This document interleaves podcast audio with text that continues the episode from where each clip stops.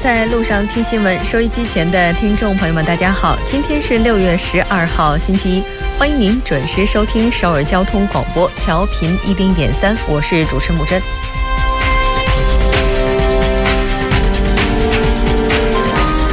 文在寅总统在就任仅仅一个多月之后，就走上了国会施政演讲台，聚焦就业推进补充预算案的通过。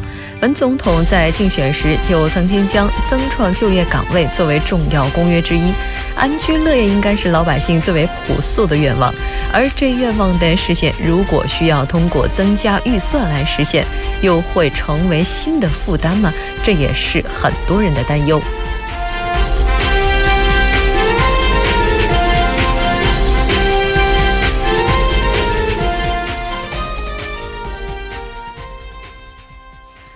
接下来来关注一下今天的要闻新闻。在韩国，文在寅施政演说呼吁国会尽快批准补充预算案。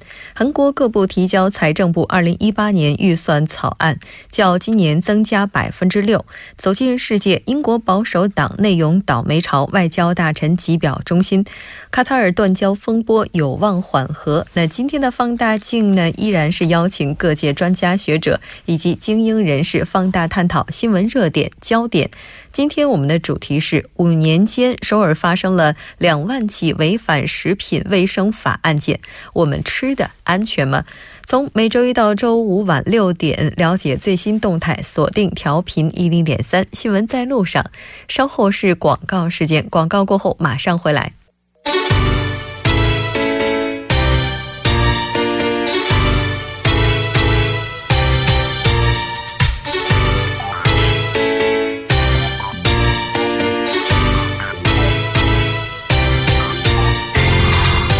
每晚六点到八点，以全新的角度、精准的定位，为你奉上最新最快的新闻资讯。锁定《新闻在路上》。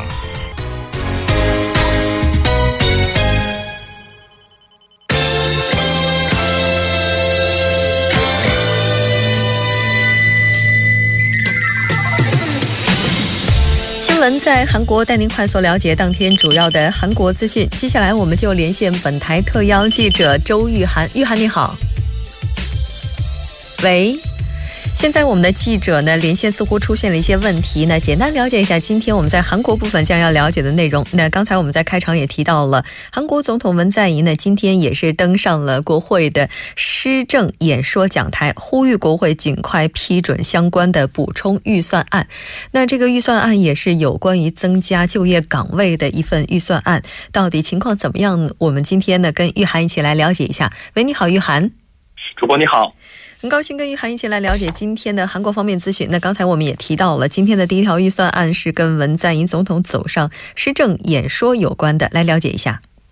好的，韩国总统文在寅呢，今天下午两点钟呢，在国会发表了施政演说，呼吁国会呢尽早的去批准这个补充预算案，使其为其创造更多的就业岗位呢发挥作用。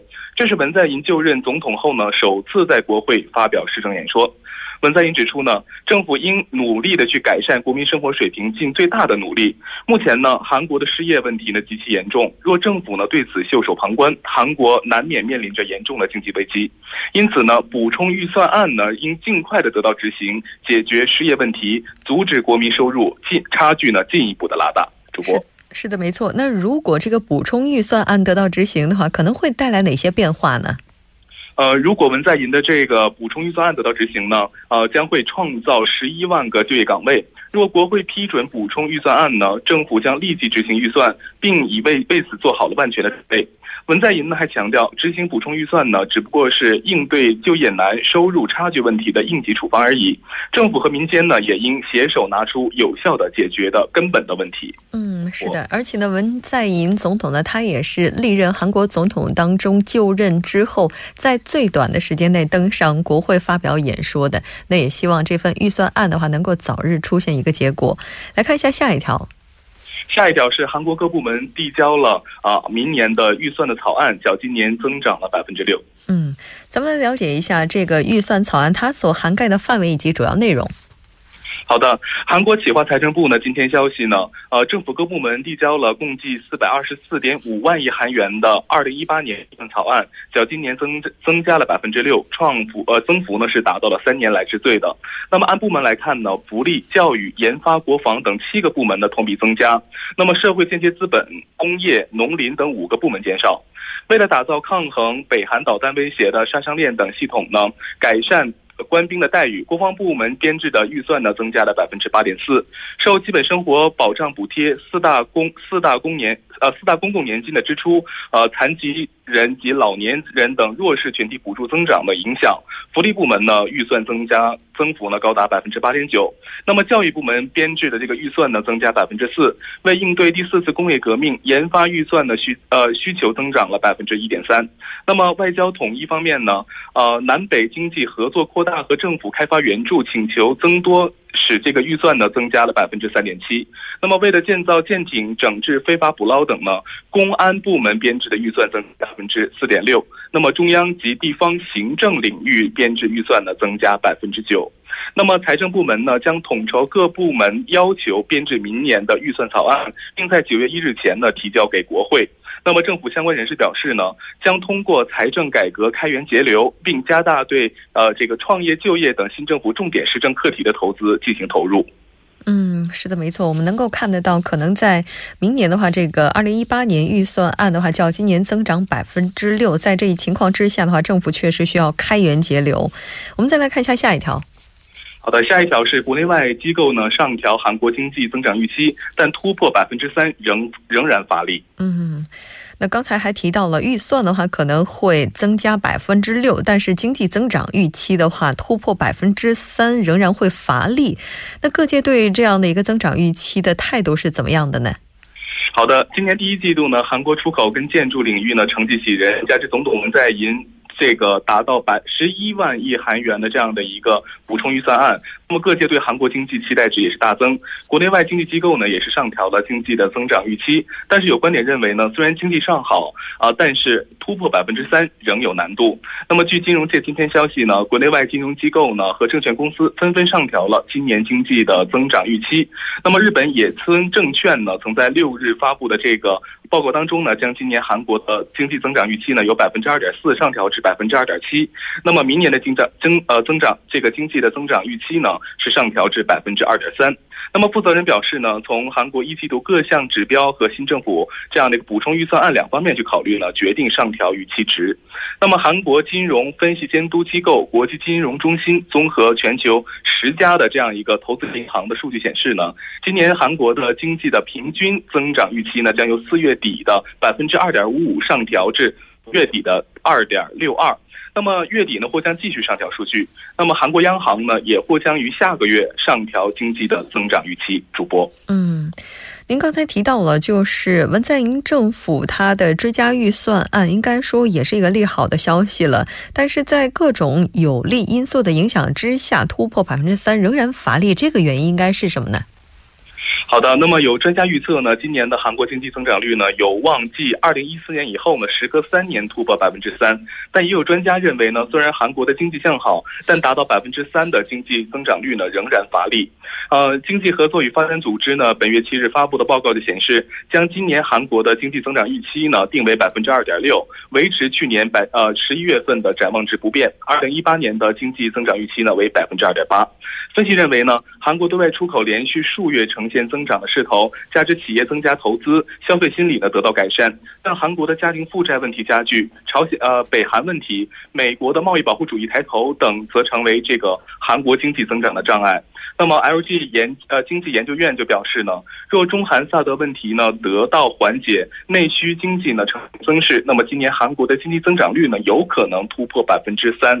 但是呢，受美联储持持续加薪，下半年经济增速呢或将放缓。从这一点来看呢，韩国经济将徘徊在百分之二到百分之三之间的可能性较大。主播，嗯，是的，也就是说，现在的话，包括美国还有中国在内的这些不利因素的话，可能对于韩国整个未来预期增长的数值影响还是非常大的。那其实受到最近韩中之间关系的影响，最近的话，像韩国的对外投资的话，也出现了一些变化。我们来看一下下一条。好的，下一条呢是越南成韩国企业新宠，摇身一变成最大投资国。嗯，我们来看一下目前韩国企业的话在越南投资的一个基本情况。好的，呃，韩国大韩贸易投资振兴公社呢，昨天发布的数据显示呢，呃，一九八八年到二零一六年间呢，越南外国直接投资项目呢达到了二点二五九四万项，那么累计的投资规模达到了两千九百三十七亿美元，其中呢，韩国投资的规韩国企业投资规模呢是五百零五亿美元，以百分之三十点八的占有率是位置榜首的，那么紧随其后的呢是日本、新加坡、台湾，呃。中国香港、马来西亚和中国大陆。那么从行业的从行业的这个来看呢，呃，制造和加工业的投资规模呢为一千七百二十七亿美元，占全体外国投资的百分之六十九点四。那么在韩国企业的投资行业当中呢，呃，制造业占比呢达到百分之七点六，紧随其后的呢是呃房地产经营、建筑业、流通运输业等。那么数据还显示呢，呃，越南北宁省呢成为韩国企业云集的地方，那么占投资总额的百分之十二点五。随后呢，为同奈省、海城市、河内和胡志明市等。主播，嗯，是的，也就是说，韩国企业的这些投资行业当中，制造制造业仍然是占比最高的，还是百分之七十点六，也是韩国的优势产业。那非常感谢今天玉涵为我们带来的这一期连线，我们下期节目再见。再见。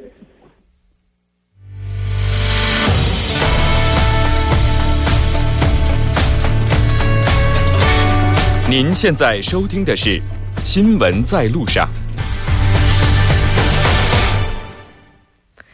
好的，欢迎回来。接下来为您带来我们今天的新闻在中国，带您快速了解当天主要的中国资讯。那接下来就要连线特邀记者木易，木易你好。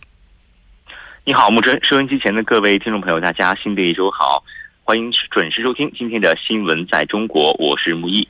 那很高兴跟我一起来了解今天中国方面的主要资讯。这个季节的话，应该说是夏天收获的季节了。第一条消息，我们就来了解一下目前中国夏收的情况。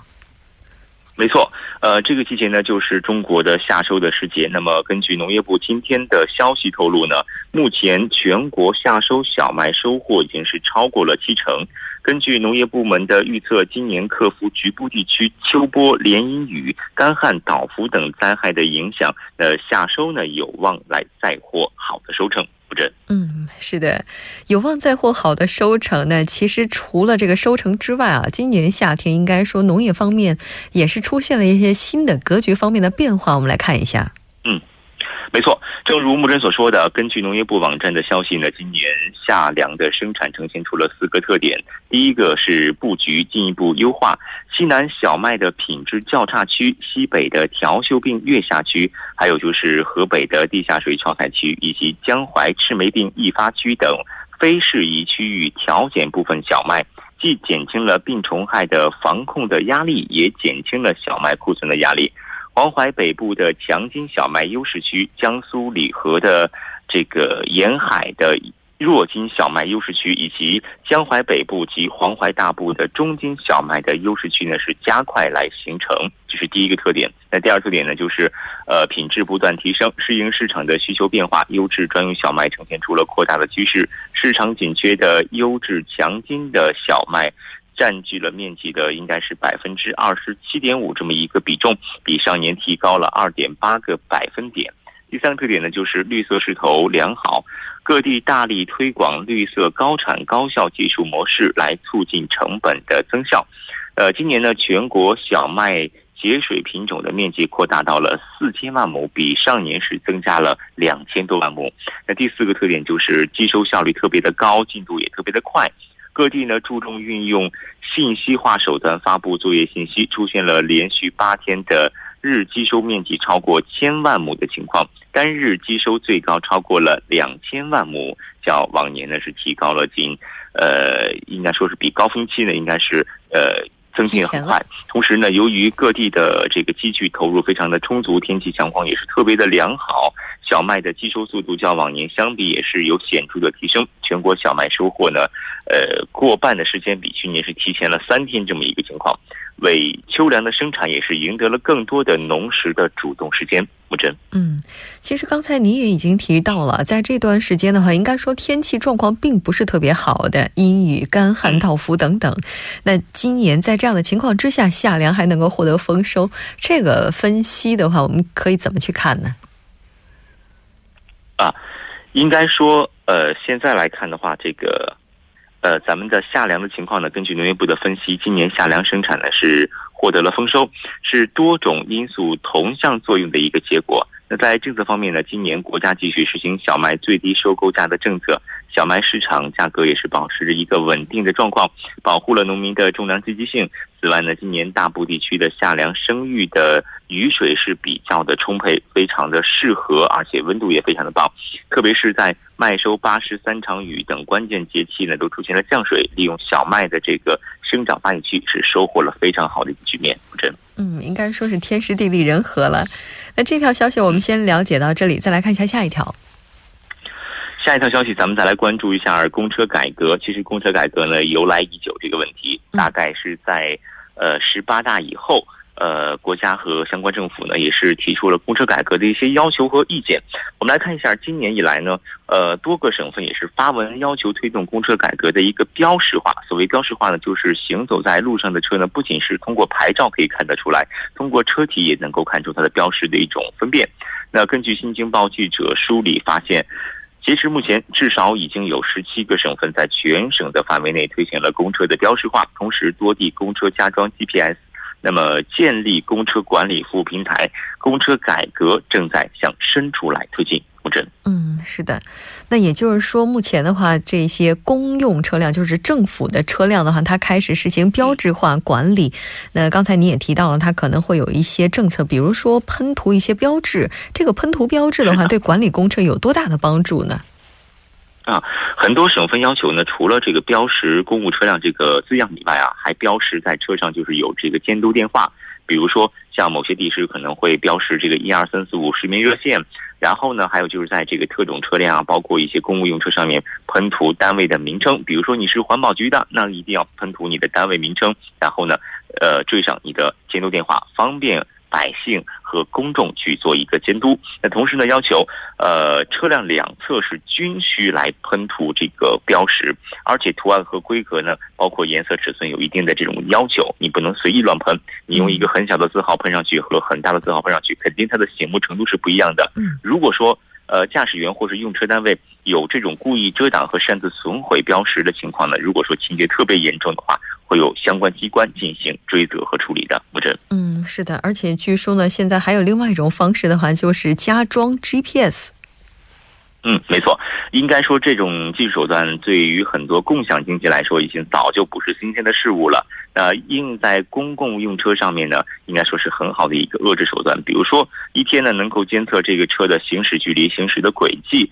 那么，在很多省份，像广东、甘肃、湖南、四川呢，很多地方呢都是加装了公车的 GPS 的定位。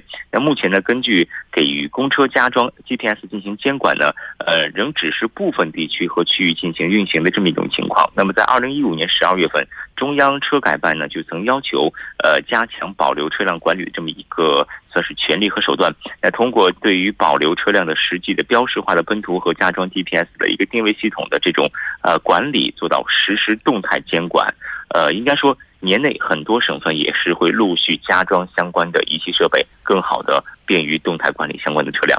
真是的，没错。而且据我们所了解呢，现在除了西藏、新疆以及新疆兵团之外呢，已经有近二十九个省份的省直机关完成了相关的一些改组，还有二十六个省份完成了地市级，二十个省份完成了县级的车改，像这个成绩也是斐然的。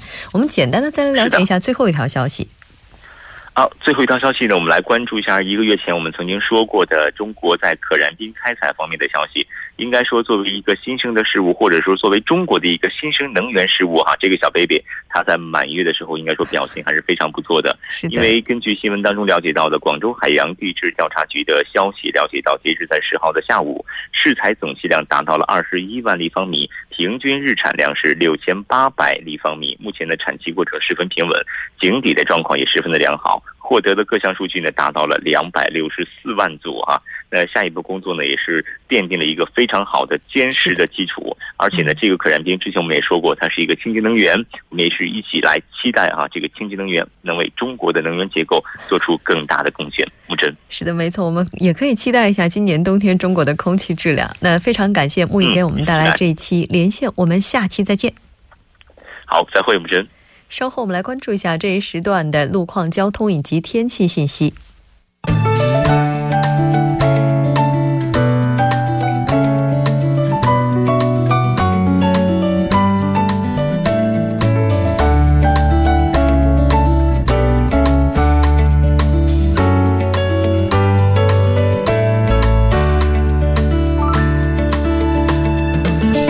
大家晚上好好，今天是星期一，那这里是由影月为大家带来今天的首尔市交通及天气情况。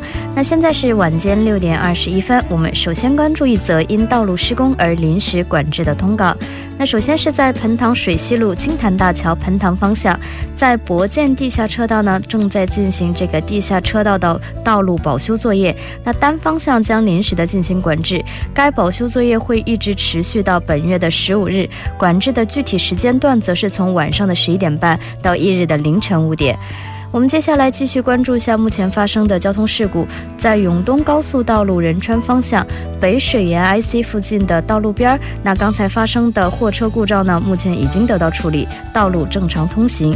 此外，在内部循环路成山方向麻江到月谷的三车道，那目前是停驶一辆故障车辆，还望您参考路段，小心驾驶。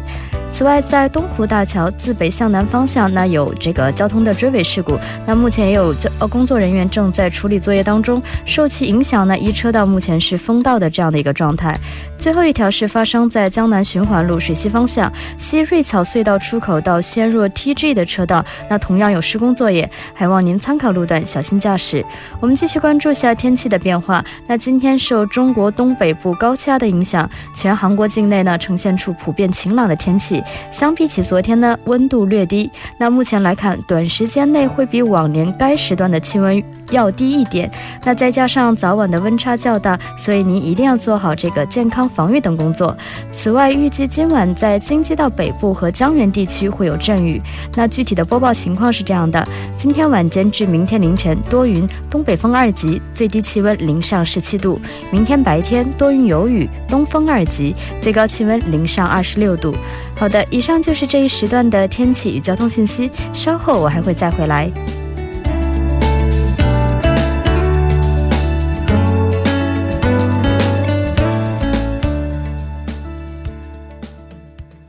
现在时刻是六点二十三分，这里是正在为您直播的 TBS EFM 调频一零点三新闻在路上。稍后为您带来我们今天的听首尔栏目，为您传达首尔市的一些要闻。当然，首先还是要请出栏目嘉宾金勇，金小编你好。好，大家好，主持人好。呃，非常高一高兴的能够在周一的晚上跟金勇一起来了解今天首尔市的一些消息。先来看一下第一条吧。好，第一条消息呢是这样的啊，就是首尔市呢将通过呃设计艺术寻找到解决社会问题的一个研讨会，将在十三号举行。首尔市呢表示了，将通过这个设计艺术表达方式啊，寻找到能够减少一些，比如说犯罪呀，还有一些校园暴力的方法。据了解呢，明天呢，在首尔市厅的这个多功能办公室将举办相关的这个研讨会，然后届时呢，会有一些国际的学者和设计者参加。讨论的问题是什么呢？就是，呃，讨论设计在公共领域能够发挥的这个能量和这个对未来发展的一个前景的一个讨论。嗯。也就是说，通过设计艺术来寻求解决社会问题的研讨会，我怎么突然想起来首尔那个那条路七零幺七？七零幺七啊，对，对，它我觉得也是一个很好的一个案例啊。对，它其实就是本来是一个废弃的高架桥，然后呢，把它重新给利用起来之后，来解决一些社会问题，就是多方面的资源利用。对，其实通过这样的设计啊，就是通过这些呃比较先进和一些比较前卫的设计啊。我觉得，在一个城市和国家，在呃提高这个这个城市和国家人民的呃生活水平的方面做出努力，这个样子，我觉得非常的很好。对，嗯，我觉得最重要的就是让一个地方没有死角。嗯，对，处处都是美景。对，因为当出现一些黑暗死角的时候，其实也就意味着它可能会孕育出来一些滋生一些犯罪，对吧？我们也期待一个没有死角的首尔。好的，再来看一下下一条。好，第二条消息呢是这样的：通过大数据呢，提前发现并解决首尔市内的一个基础设施老化的问题。因为什么呢？最近呢，呃，首尔市发现了现在呃百分之七十的基础设施呢都是在一九七零年到一九八零年。期间建造的啊，到目前为止已经有二三十年了，所以呢，目前就出现了一些，比如说呃老化现象严重和维修费用激增的现象。所以呢，首尔市表示了啊，将通过这次的改善呢，做到百年基础设施的一个项目。嗯，他计划呢，到二零一九年呢，对现有的这个基础设施呢进行全方位的分析和评价，然后呢，并以以此为基础，在二零二零年的时候制定出一个最终完整的整改计划。当然呢，其中会用到我们经常说的啊大数据的分析呢。然后他们说啊，据了解，此次方案如果正式实行到目到二零三零年的时候呢，可以省下八千两百八十七亿韩币的预算。嗯，这个我不知道金小编就平常会不会在骑行的时候，知道您比较喜欢骑行嘛，在骑行的时候去观察一些基础设施，像一些道路的开裂问题啊，再比如说就是周边的那一些设施的老化的现象，它其实比我们想象当中的要严重。对，要严重。嗯，因为什么呢？我当时是隔一个星期我会固定的骑行一次嘛，那样的回来的时候就发现，哎，过了一个星期之后，发现路面重新的铺好了。嗯，就他们这个。更新费用更新的那个频度也是挺大的，但是因为什么呢？也是因为老化程度严重嘛，所以它会有新的东西出现。嗯，而且呢，特别是到夏季的时候，因为它可能整个施工啊什么的，会比冬天的时候更容易一些。在这一段时间，大家可能会看到的会比较多一些哈。但是不管怎么样，如果有大数据来分析的话，可能就会把这个周期控制在一个合理的范围之内了。嗯，对。我们再来看一下下一条。好，第二消息啊，我们都知道，其实上班族啊，早九晚六的这样的工作时间呢，很难。做一些自己需要办理的一些行政一些事情，没错，对，所以很多人都会请中午的一个小时的假，出去办银去银行办个业务啊，或者去什么出入境管理所，或者去办一些什么呃签证或者是护护照问题。对，其实说仁川市呢就根据这个问题啊推出了一个服务，叫叫什么呢？叫做夜间庆典和夜间行政服务的一个政策，而且呢非常受到人们的欢迎。嗯，他说呢，因为上班族有这样的一个现象嘛，所以呢在仁川市的南区呢，就从去年四月份开始就推出了这样的一个呃夜间行政服务的政策，时间呢是从晚上的六点到九点钟，嗯，而且据统计啊，就是一年期间呢，通过民院服务系统啊，共收集办理了六百三十四件，较去年没有实行这个政策之前呢，多了一百二十二件。然后还说啊，其中护照最多一点，最多，没错，看来弹性工作制势在必行了。嗯，是的，非常感谢金小编，那我们下期节目再见。好，再见。稍后我们在半点过后再见。